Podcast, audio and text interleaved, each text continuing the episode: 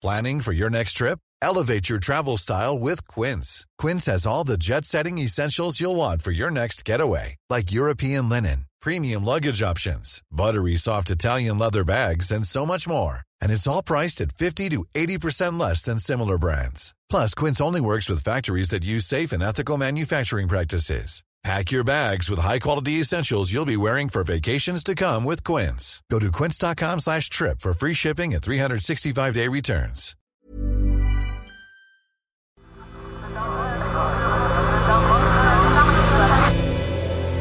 The Sense Maker.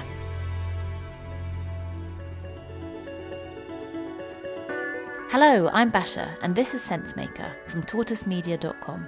One story every day to make sense of the world.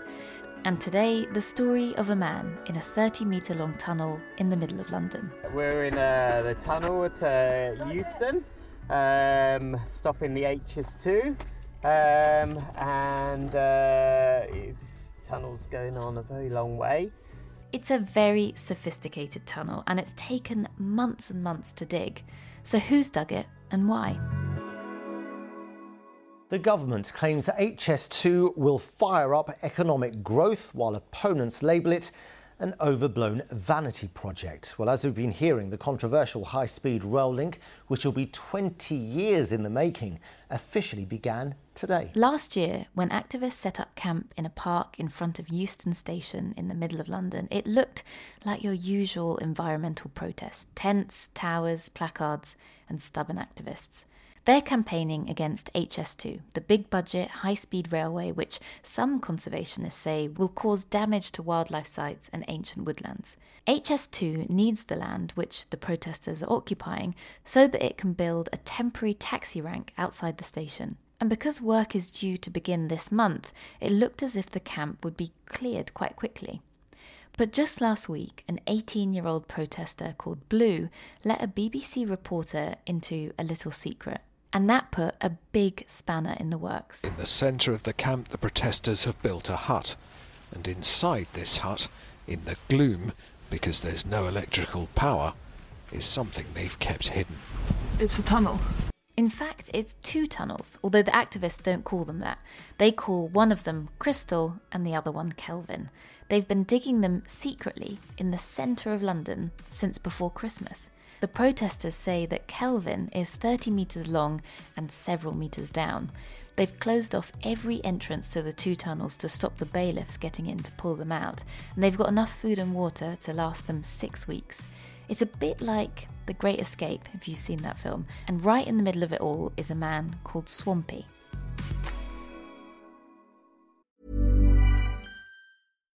Here's a cool fact a crocodile can't stick out its tongue. Another cool fact you can get short term health insurance for a month or just under a year in some states. United Healthcare short term insurance plans are designed for people who are between jobs, coming off their parents' plan, or turning a side hustle into a full time gig.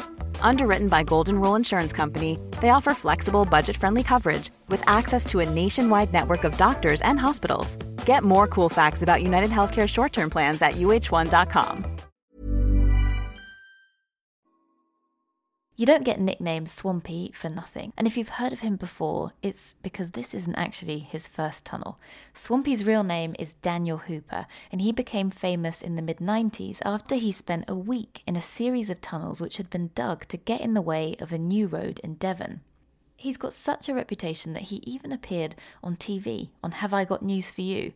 He was the show's youngest ever panelist. Swampy has been arrested several times and was recently fined £600, although he explained, I'll pay the money off, no problem. I earn £550 a week writing for a Sunday newspaper and it only takes me an hour. Swampy's in his late 40s now and up to his old tricks again. But why does he specialise in tunnels? Well, actually, there's a history of underground activism. In 1999, eco warriors built a network of tunnels in Crystal Palace Park in London to stop a cinema and some shops being built. And in 2013, they had their shovels out again, trying to stop a road being built near Hastings in East Sussex. They called it the Second Battle of Hastings. And here they are again outside Euston Station, underground in the cold and the dark for a reason, because tunnels are really good at bunging up transport projects. A standard protest camp is a pretty straightforward thing to clear. Tents are easy, and the police have got quite good at dealing with people who lock or glue themselves to things.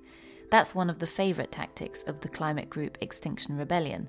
But tunnels, they're a totally different proposition. The activists at Euston Square say their tunnels have already collapsed five times.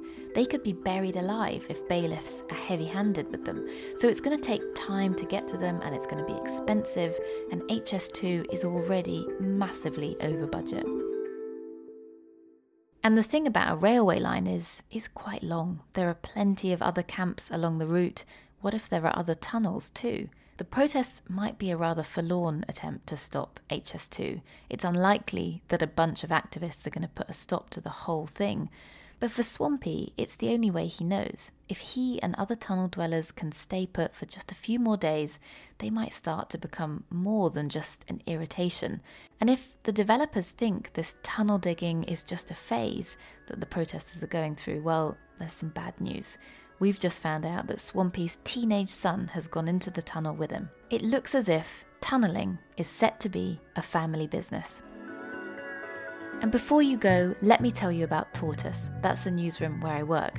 We do slow news, not breaking news, and we also make a weekly podcast called the Slow Newscast, where we tell one investigative story in depth. I host that too, and I'd love for you to download it and give it a listen.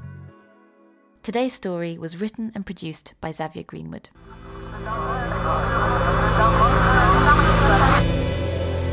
The Sense Maker.